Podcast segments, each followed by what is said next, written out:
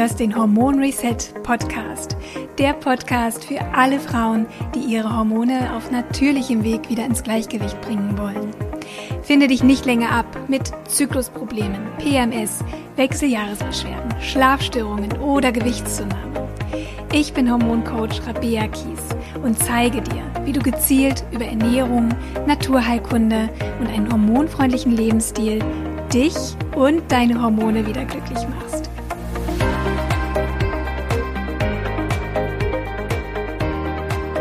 Herzlich willkommen zum Hormon Reset Podcast. Es ist so schön, dass du wieder da bist. Und ähm, heute habe ich wieder eine ganz, ganz spannende Folge vorbereitet und vor allem einen tollen Gast eingeladen. Und hinter diesem Gast steckt das Geheimnis hinter meinen furchtbar leckeren Rezepten. Vielleicht gehörst du auch zu den tausenden Frauen, die bereits die Hormonbalance-Diät, mein Buch im Bücherregal stehen haben. Oder vielleicht kochst du auch schon fleißig die hormonfreundlichen Rezepte aus meinem Ernährungsprogramm oder jetzt ganz neu aus dem Zyklusprogramm. Und hinter diesen Rezepten steckt Inga Pfannebecker, die heute mein Gast ist. Herzlich willkommen, liebe Inga. Hallo Rabea, ich freue mich, dass du mich eingeladen hast. Genau, ich, find, ich denke, es wird Zeit, dass meine Frauen dich mal ein bisschen besser kennenlernen, denn du hast die Rezepte kreiert, sowohl für die Hormonbalance-Diät als auch für meine Programme, das Ernährungsprogramm und das Zyklusprogramm. Du bist Diplom-Ökotrophologin, vereinfacht gesagt ja. Ernährungsexpertin, ja. Bestseller-Kochbuchautorin, Foodjournalistin und ja, ich freue mich einfach, dass du da bist. Herzlich willkommen. Lass uns vielleicht mal erzählen, wie wir beide zusammengekommen sind. Und zwar ging es ja darum, dass ähm, ich äh, 2021 die Hormonbalance-Diät mhm rausgebracht habe und wir gemeinsam mit dem Verlag natürlich jemanden gesucht haben, der die Rezepte umsetzt. Und da kam der Verlag auf mich zu und schlug Inga Pfannebecker vor. Und ich bin aus allen Wolken gefallen, weil ich gedacht habe, nein, ja. ich darf nicht wirklich mit Inga Pfannebecker zusammenarbeiten, von der ich bestimmt schon vier Bücher im Schrank stehen habe. Und das war so toll für mich. Ich habe natürlich sofort Ja gesagt. Und ja, und so fing unsere Zusammenarbeit an. Genau, ja. Also ich mache als ähm, Kochbuchautorin auch Projekte im Auftrag für andere Autoren. Die Autoren haben dann meistens eine Idee oder ein Konzept, wie die Rezepte aussehen sollen. Und ähm, das setze ich dann in die Praxis um, probiere das aus. Und da habe ich mit Rabea auch in enger Zusammenarbeit dann die Rezepte entwickelt.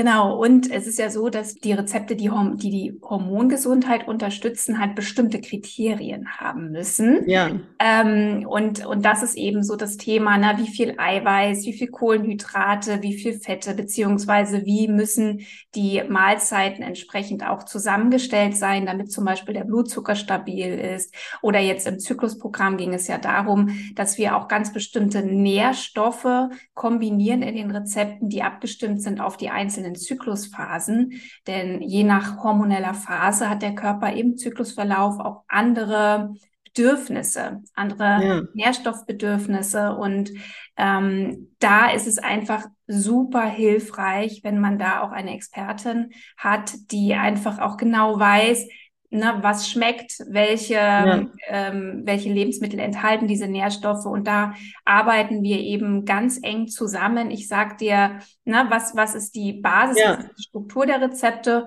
und du bringst das einfach in die Umsetzung in ganz leckere ähm, Rezepte. Und meine, mein, mein großer Wunsch war ja vor allem auch, Inga, die Rezepte möglichst einfach zu halten. Ja. Denn, ähm, und ich glaube, das ist vielleicht für dich auch gerade so eine Herausforderung oder für uns alle eigentlich, die auch Rezepte kreieren und, äh, und Bücher rausbringen, weil wir haben ja eine ganz breite Masse an Frauen, die von ganz die, die einen ganz unterschiedlichen Background haben. Die einen mhm. schon ähm, begeisterte Köchinnen und andere, die haben noch nie was von Chiasamen gehört. Ja. Und da diesen Spagat zu finden, ne, das ist, glaube ich, die Herausforderung. Was ist denn da so deine Erfahrung hinsichtlich Kochbüchern? Was, wie, wie briefen dich zum Beispiel auch die Verlage? Ne? Wie kompliziert darf es sein? Wie einfach muss es sein? Also ja, möglichst einfach und schnell, weil das ist ja das, was wir uns alle wünschen und da bin ich selbst auch keine Ausnahme. Ich koche zwar unglaublich gerne, aber als berufstätige Mutter und Familienfrau habe ich natürlich auch nicht unendlich viel Zeit und dann muss das Essen auch irgendwie schnell auf dem Tisch stehen und ich kann nicht drei Stunden äh, in der Küche rumwirbeln oder noch umständlich irgendwelche Spezialzutaten besorgen und sowas. Also das wünscht sich ja eigentlich fast jeder, dass die Rezepte schnell und unkompliziert äh, sind. Und da achte ich bei meinen Rezepten auch drauf. Gerade, ja, wenn es für berufstätige Frauen sind, für Frauen, die mitten im Leben stehen, weil die da oftmals nicht so viel Zeit investieren können einfach. Ja. Und es soll ja am Ende auch Spaß machen und nicht in Stress ausarten. Genau. Und das war auch immer mein großer Wunsch. Bitte einfache Rezepte, wenig Zutaten. Ja. Trotzdem darf es natürlich schon auch, ähm, und deswegen holt man sich ja zum Teil auch Rezeptbücher, schon auch mal ein paar nette neue Impulse oder Ideen geben. Ne? Ja. Das also es soll schon auch ein bisschen raffiniert sein oder ein bisschen was, wo man denkt, oh, so habe ich das noch nie probiert und auch zeigen, wie gut gesunde Ernährung schmecken kann.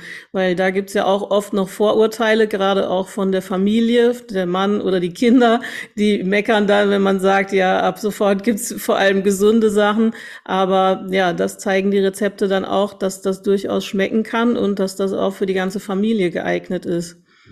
Genau, und genau das soll auch so ein bisschen unser Thema heute sein. Wie können wir uns denn eigentlich gesunde Ernährung im Alltag leichter machen? Du hast mhm. schon ein paar Hürden und Herausforderungen angesprochen. Ähm, ja. Zum einen ist es sicherlich die Zeit, ja. Also klar, gerade wenn man berufstätig ist, wenn man vielleicht auch noch nach Feierabend die Kinder durch die Gegend kutschiert zum Sportverein oder andere Verpflichtungen noch hat. Ja, und dann soll auch noch ein leckeres, gesundes Essen auf den Tisch kommen. Mhm. Das ist für viele Frauen echt eine Herausforderung. Ja. Und ähm, genau, und da wollen wir gerne heute dir, liebe Zuhörerin, wollen wir dir ein paar Impulse geben, wie wir uns das vielleicht einfacher machen können mit ein paar Tipps und Tricks. Und mhm. ähm, genau, und zum anderen ist, du hast es schon erwähnt, das Thema Mitbewohner, ein, ein anderes ja. großes Thema, Familie, Kinder vor allem, die ja auch einen sehr speziellen Geschmack haben.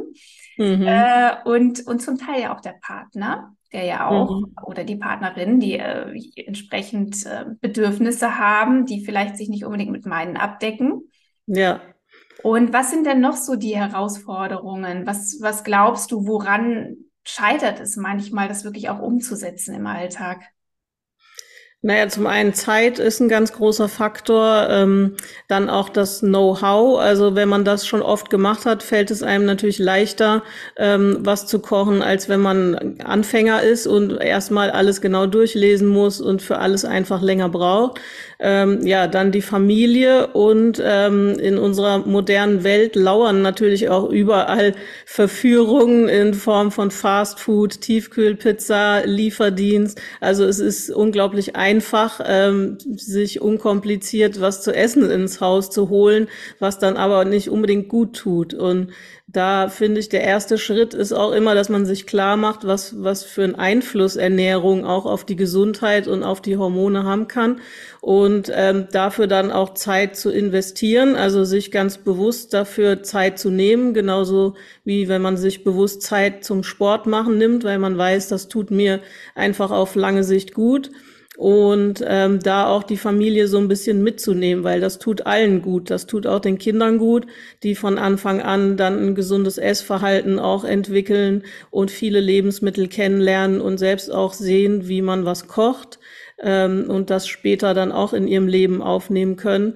Also ja, da, das ist schon mal der erste Punkt, dass man sich das klar macht, wie wichtig das eigentlich ist und was für einen großen Einfluss es hat und ähm, dass man dafür dann auch die Zeit in Kauf nimmt, die es braucht und vielleicht auch die Diskussionen, die man zu Hause am Esstisch dann vielleicht hat.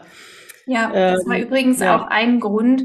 Ich hatte ja das Hormon Reset Kochbuch ähm, äh, als separates E-Book auch verkauft. Äh, warum ich das tatsächlich äh, sozusagen vom Markt genommen habe, weil ich gerne einfach wollte, dass die Frauen mehr Hintergrundwissen haben. Mhm. Äh, warum sind die Rezepte so zusammengesetzt? Warum haben wir bestimmte Lebensmittel ausgewählt und andere nicht? Das habe ich halt in mein Ernährungsprogramm entsprechend auch integriert. Wirklich auch, dass man das Grundlagenwissen hat. Warum sollte ich mich so und so ernähren? Warum sind die Rezepte so und so äh, kombiniert? Warum wählen wir bestimmte Lebensmittel aus und andere nicht? Denn nur so ist ja das Commitment viel, viel höher, das auch langfristig umzusetzen.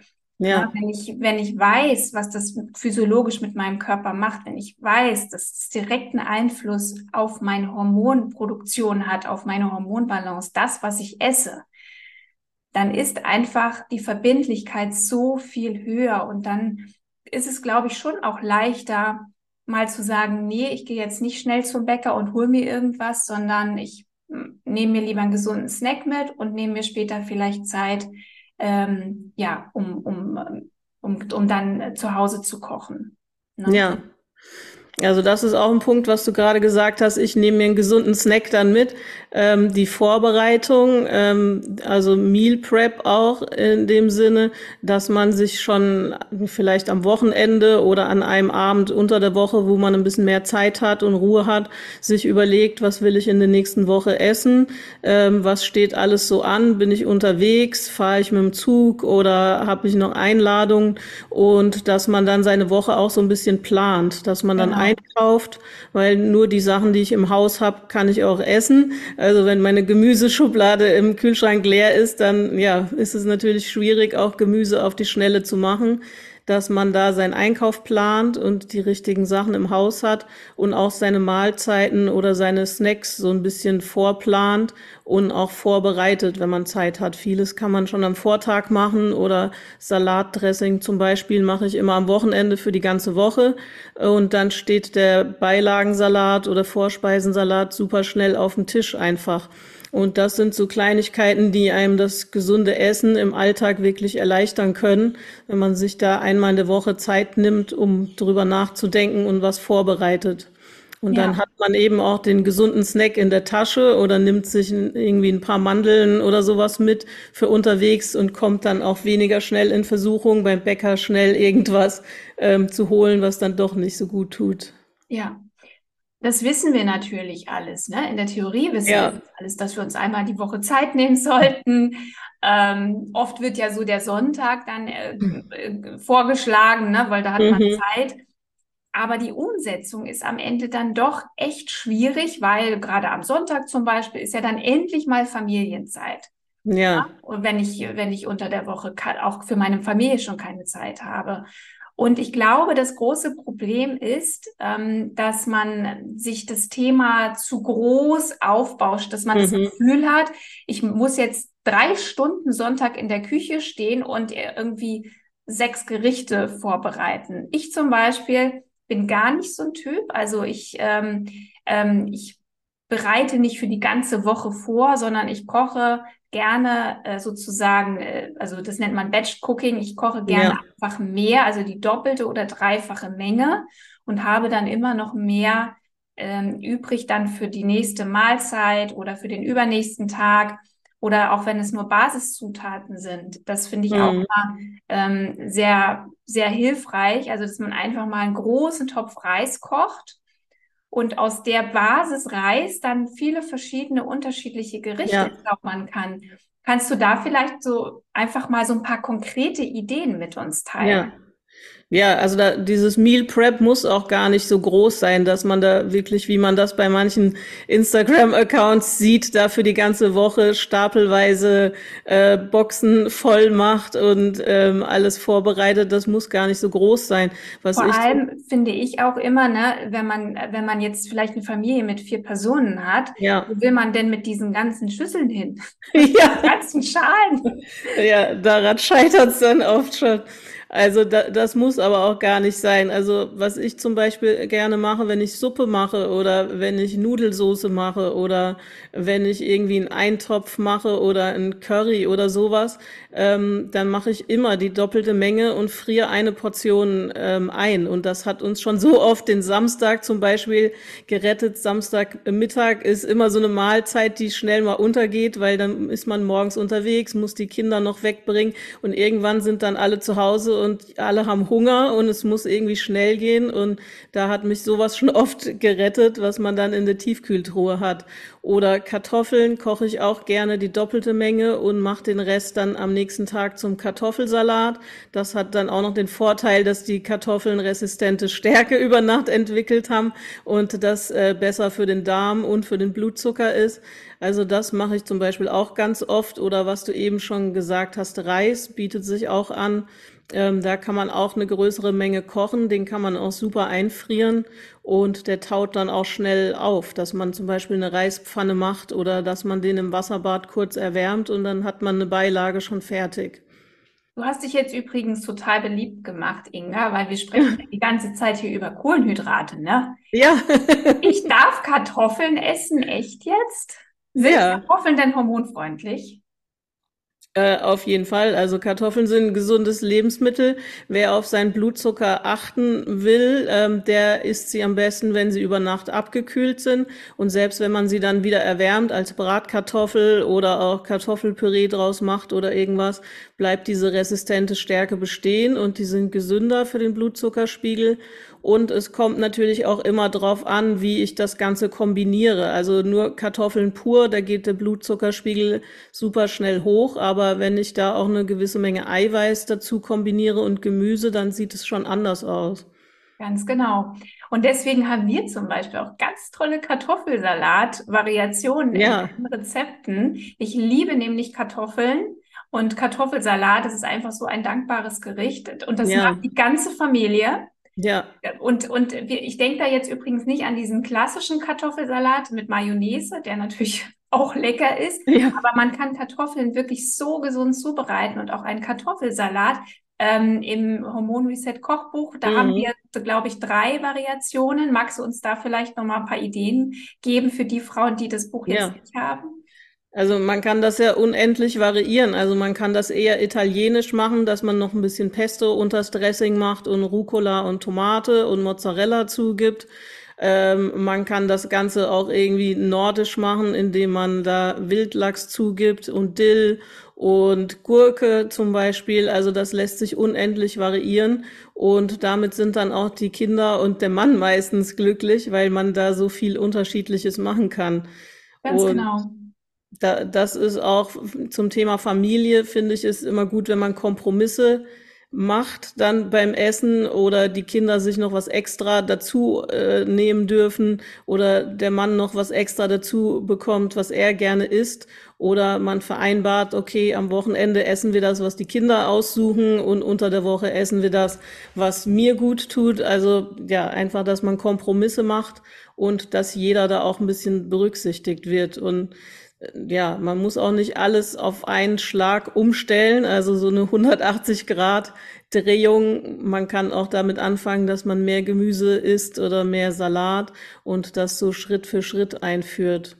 Und so muss man es übrigens auch mit der Familie machen. Ich glaube, den Fehler, ja. den manche Frauen machen, die jetzt ihre Ernährung umstellen, das ist dann so, ich mache jetzt eine Ansagefamilie.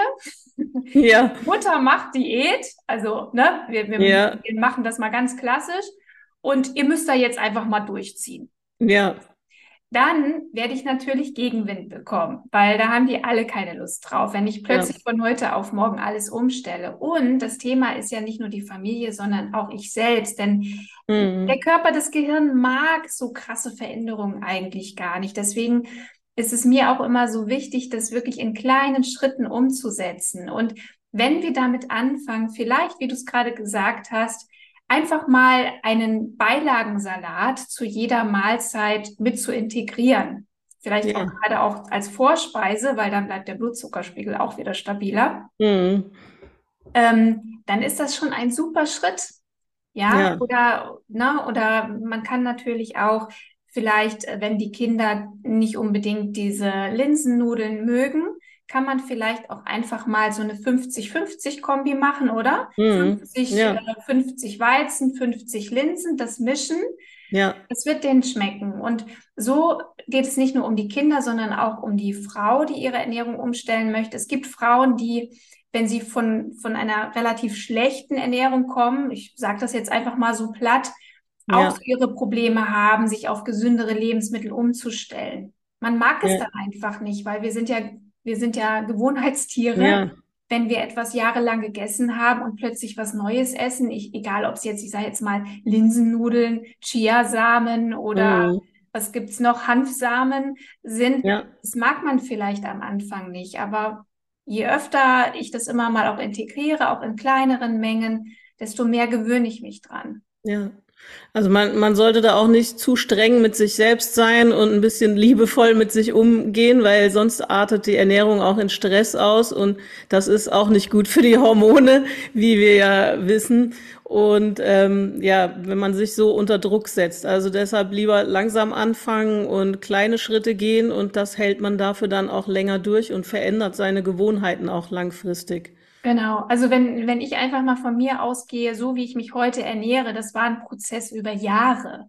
Ja, das heißt auch nicht, dass ich mich immer hundert Prozent äh, nach der Hormon-Balance-Diät ernähre. Das ist auch gar nicht ja, nötig. Ähm, dafür leben wir nun mal. Das ist das Leben. Es genau. muss nicht perfekt sein. Und ja, und immer mehr von den gesunden, neuen, guten Gewohnheiten integrieren, die dann automatisch dann vielleicht auch die Gewohnheiten mehr und mehr Ja. verdrängen, die mir nicht so gut tun.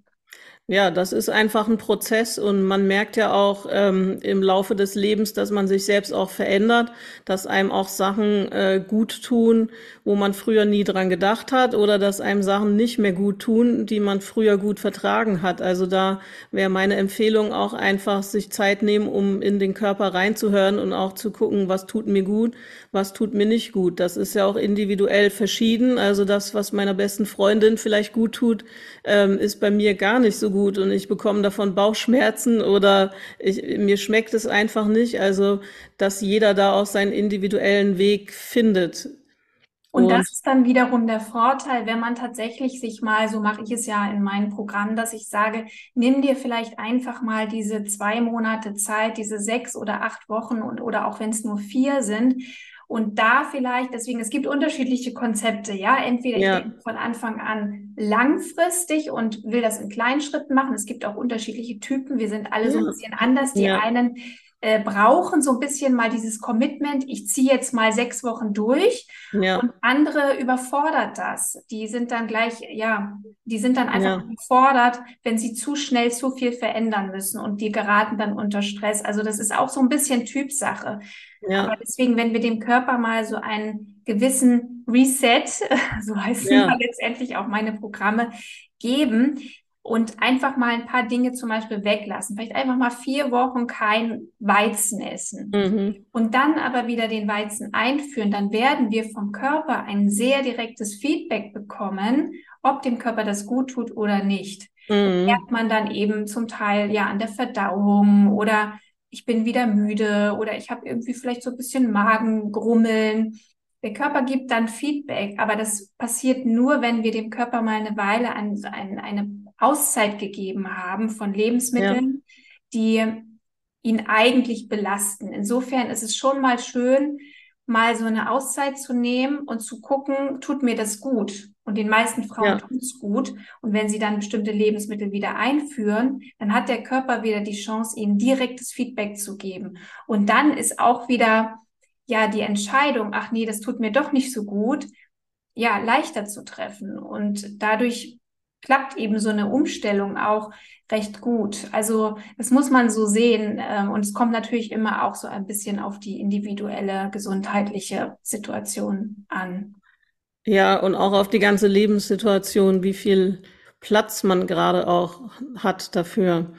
Aber ja, dieses in sich reinhören und was für sich selbst machen, das finde ich auch ganz wichtig, weil gerade bei Frauen um die 40, mit Mitte 40 geht das ja oft so ein bisschen unter zwischen allen Aufgaben und Verpflichtungen, die man hat. Dann achtet man auf die anderen und geht selbst äh, oft so ein bisschen unter. Und ähm, das finde ich einen ganz wichtigen Schritt, den man dann auch mit deinem Programm ja machen kann, dass man wieder ein bisschen mehr bei sich selbst ist und auf sich selbst achtet und versucht, sich selbst was Gutes zu tun und rausfindet, was das eigentlich ist, was einem gut tut.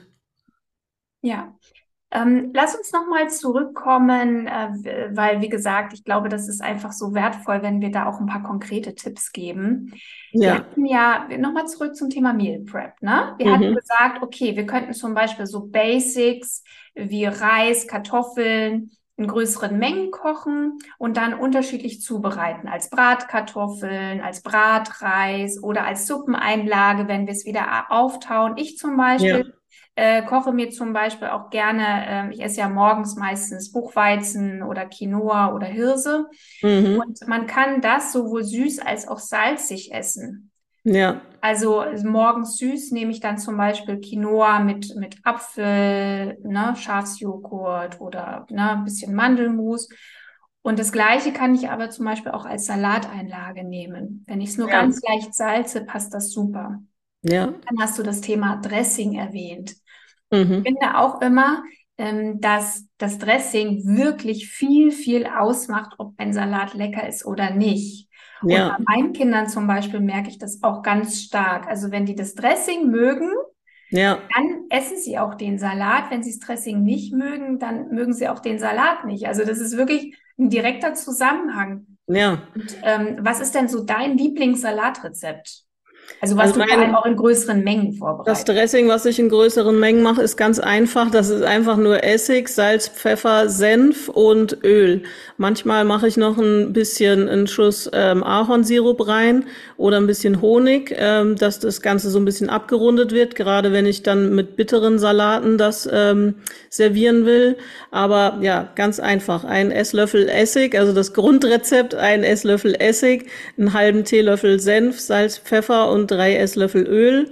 Ich ne nehme gerne Olivenöl, aber man kann auch Rapsöl nehmen zum Beispiel oder Nussöl oder ein Teil Nussöl, wenn man da noch so ein bisschen Aroma reinbringen äh, will.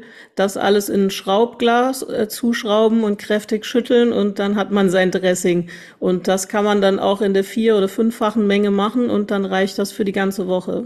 Ja, und ich finde, wie gesagt, Pesto auch richtig toll. Also ja. wir machen eigentlich sehr regelmäßig Pesto selber, entweder mhm. rotes, mhm. ausgetrockneten Tomaten. Ich mache dann einfach ein paar äh, geröstete Cashewkerne, Tomaten und ja. äh, Olivenöl.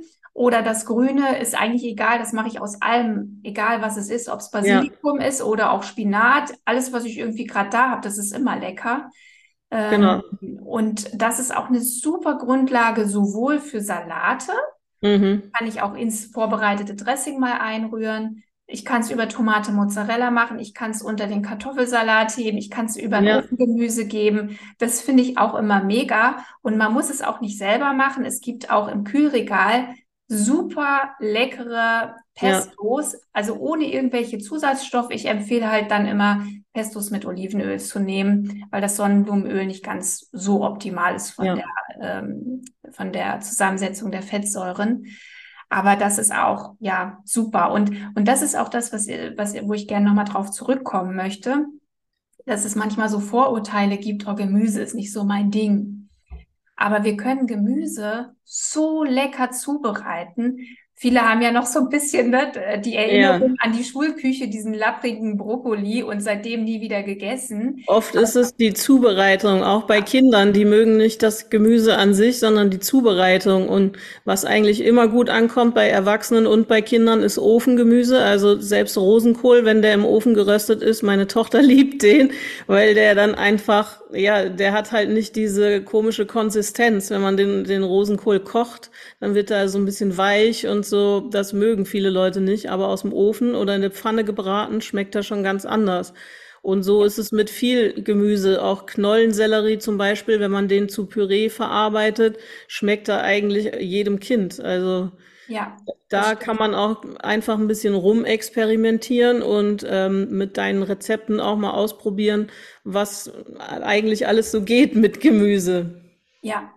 Und auch hier zum Beispiel bei meinen Kindern ist es so, wenn ich einfach Kartoffeln mit ins Ofengemüse gebe, Ja, das ist auch, das hilft dann auch schon immer. Meine, ja, meine Kinder mögen tatsächlich nicht wirklich so gerne Brokkoli und Blumenkohl, mhm. aber Brokkoli und Blumenkohl sind natürlich super hormonfreundlich. Ja, Äh, unsere Hormone lieben äh, Kreuzblütlergemüse in allen Varianten.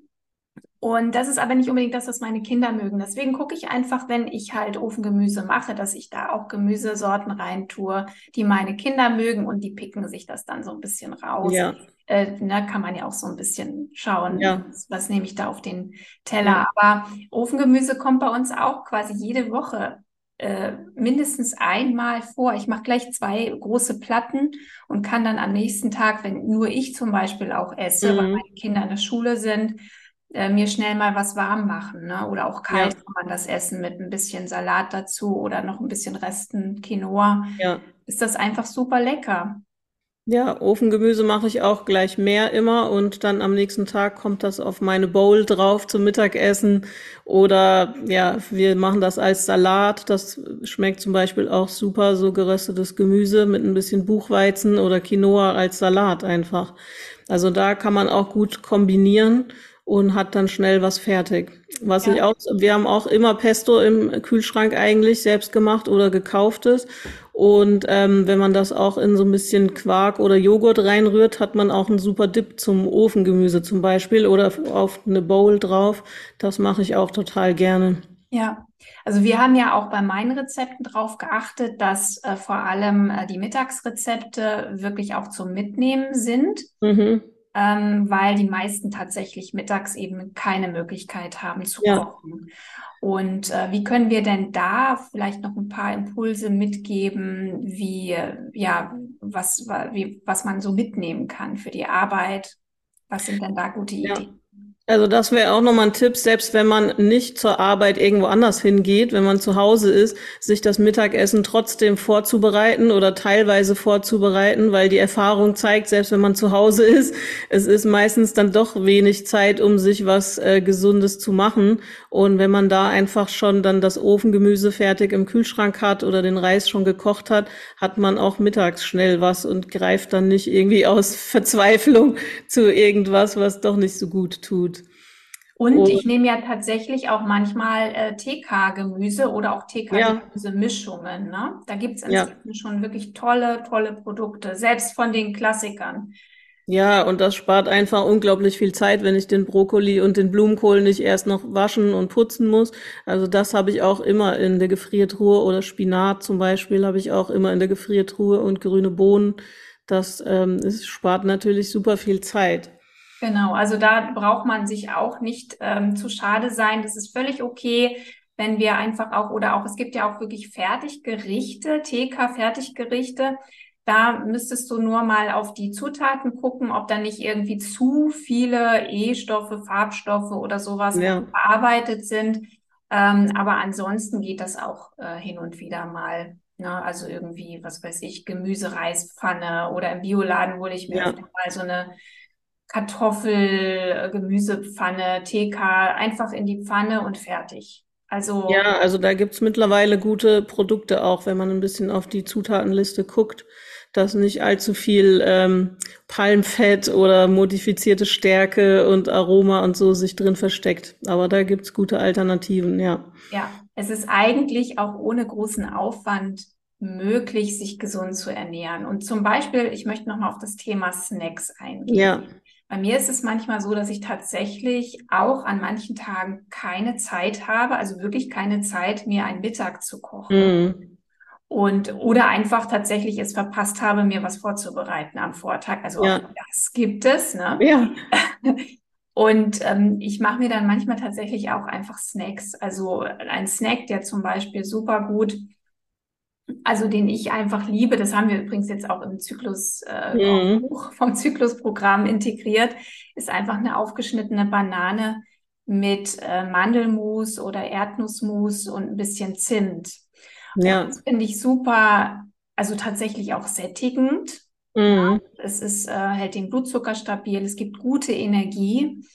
Und das mag ich zum Beispiel super gerne, auch wenn man mal Lust hat, auch auf etwas Süßes, ne, auf einen süßen Snack.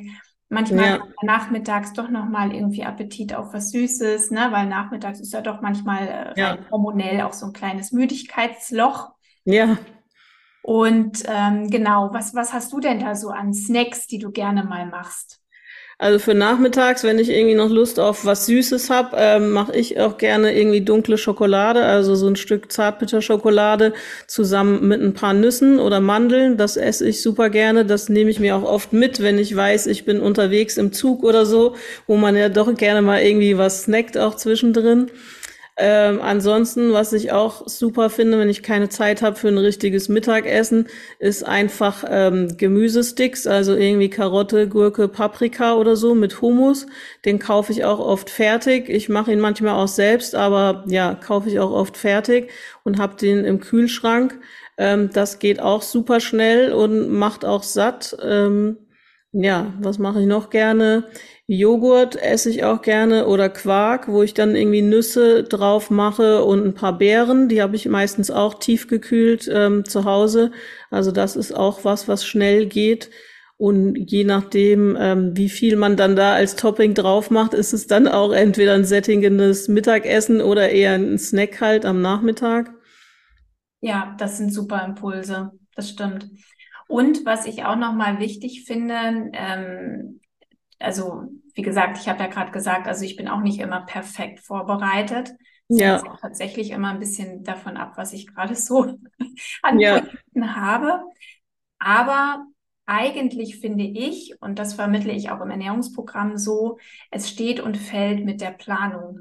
mhm. Also ähm, das Schöne ist natürlich, wenn man eine gewisse Erfahrung hat irgendwann, dann weißt du genau, was muss ich immer im Kühlschrank haben, damit ich mir Ja, jederzeit was Leckeres zubereiten kann, so ein Grundstock mhm. an, an, äh, an Zutaten, die ich auch ohne frisch einkaufen zu müssen, jederzeit auch zubereiten Ja. kann. Na, das ist so wichtig. Wir haben ja in deinem Buch auch die Vorratsliste, wo wir die wichtigsten Zutaten für den Vorrat aufgeführt haben. Mit, äh, mit, wenn man die Sachen im Haus hat, kann man die meisten Rezepte im Buch kochen und braucht nur ein paar frische Zutaten. Aber ähm, ja, das ist einfach so ein super Leitfaden, dass man immer was Gesundes im Haus hat. Genau. Und ähm, ja, man sollte eben auch trotzdem, also das ist das eine, einen guten Grundstock zu haben. Ja, Und das ist so ein bisschen auch Erfahrungswert. Also ja, deswegen da glaube ich, ist das, das hast du vorhin nochmal erwähnt, man darf sich da auch ein bisschen Zeit geben, auch ja, eine Erfahrung zu sammeln und ein bisschen Fertigkeiten zu entwickeln. Das ja, braucht ein bisschen Zeit und ich schlage auch immer gern vor, dass man oder man- manchmal vermitteln ja auch die Bücher so das Gefühl, ich muss jeden Tag fünf verschiedene oder jede Woche zehn verschiedene Gerichte kochen. ja, Und wenn man aber anfängt, vielleicht mit so zwei, drei Gerichten, die einen, die einem dann so ins Blut übergehen, die man vielleicht auch mhm. variieren kann, dann ist das ja schon mal ein guter Start, ne? Ja, man bekommt mit der Zeit dann immer mehr Routine und dann fällt es auch immer leichter. Und ja, es macht auch nichts, wenn man zweimal hintereinander das Gleiche isst oder das, was man zum Abendessen gegessen hat, einfach als Mittagessen auch noch isst. Ähm, das macht überhaupt nichts. Also man muss nicht irgendwie jeden Tag drei Mahlzeiten kochen.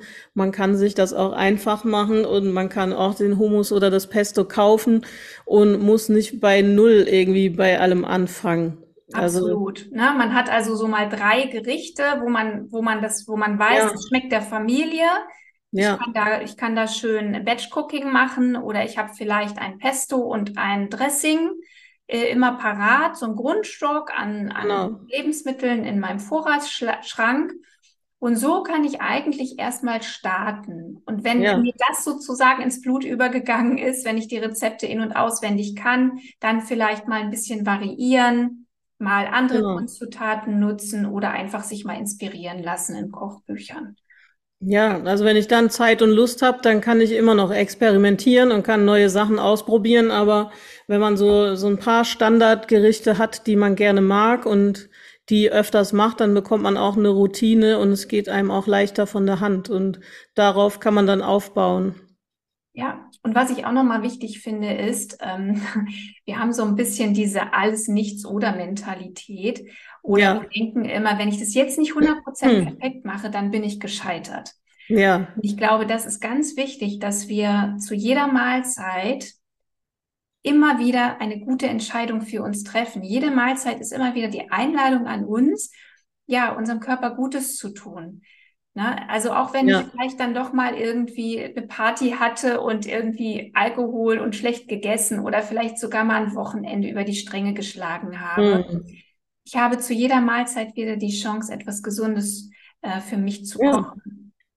Absolut. Also da, das muss nicht so alles oder nix sein. Also man kann auch zwei Mahlzeiten am Tag gut machen und die eine vielleicht nicht so gut. Also und, und trotzdem sollte man nicht in Panik oder Stress verfallen, sondern einfach weitermachen und bei der nächsten Mahlzeit hat man die nächste Chance und ähm, kann ja. wieder was Gutes essen. Also das, das finde ich so wichtig, weil ich oft höre, ja, jetzt habe ich es irgendwie verkackt. Ja.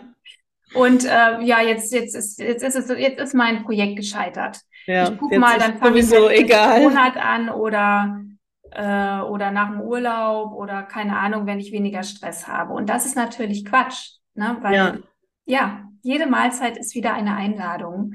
Oder selbst wenn ich eine Pizza esse, kann ich mir vorher einen Vorspeisensalat bestellen. Ja. Weil es geht am Ende darum, dem Körper Nährstoffe zu geben, ihn gut ja. zu versorgen. Das ist im Sinne der Hormonbalance das A und O. Weil ja. der Körper aus den Nährstoffen Hormone baut. Ja. Und ihm immer wieder was anzubieten, ist so wichtig. Genau. Also ja, man kann eigentlich gar nicht so viel falsch machen. Man muss einfach nur anfangen und ähm, ja, auch wenn es dann nicht 100 Prozent klappt von Anfang an, ja, man kann im, jeden Tag wieder neu starten und sollte sich da auch keinen Stress machen, weil das tut dann auch nicht gut, wenn man mit dem schlechten Gewissen unterwegs ist. Absolut. Inga, ich danke dir ganz, ganz herzlich für deine ganz, ganz wertvollen Impulse und dass du uns mal besucht hast.